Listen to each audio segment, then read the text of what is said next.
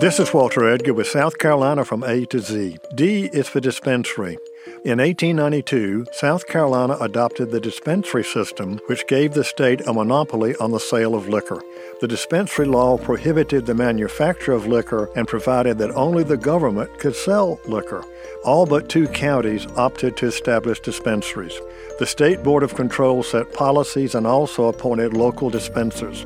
Dispensers sold liquor at set prices and divided the profits among the state, the municipality, and the county.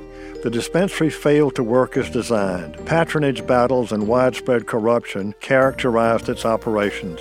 In 1907, the state system was closed, but counties were allowed to continue local dispensaries. Six kept their system. Their vast business prompted six others to join. In a 1915 referendum, South Carolina voted to adopt prohibition and shut down the remaining dispensaries.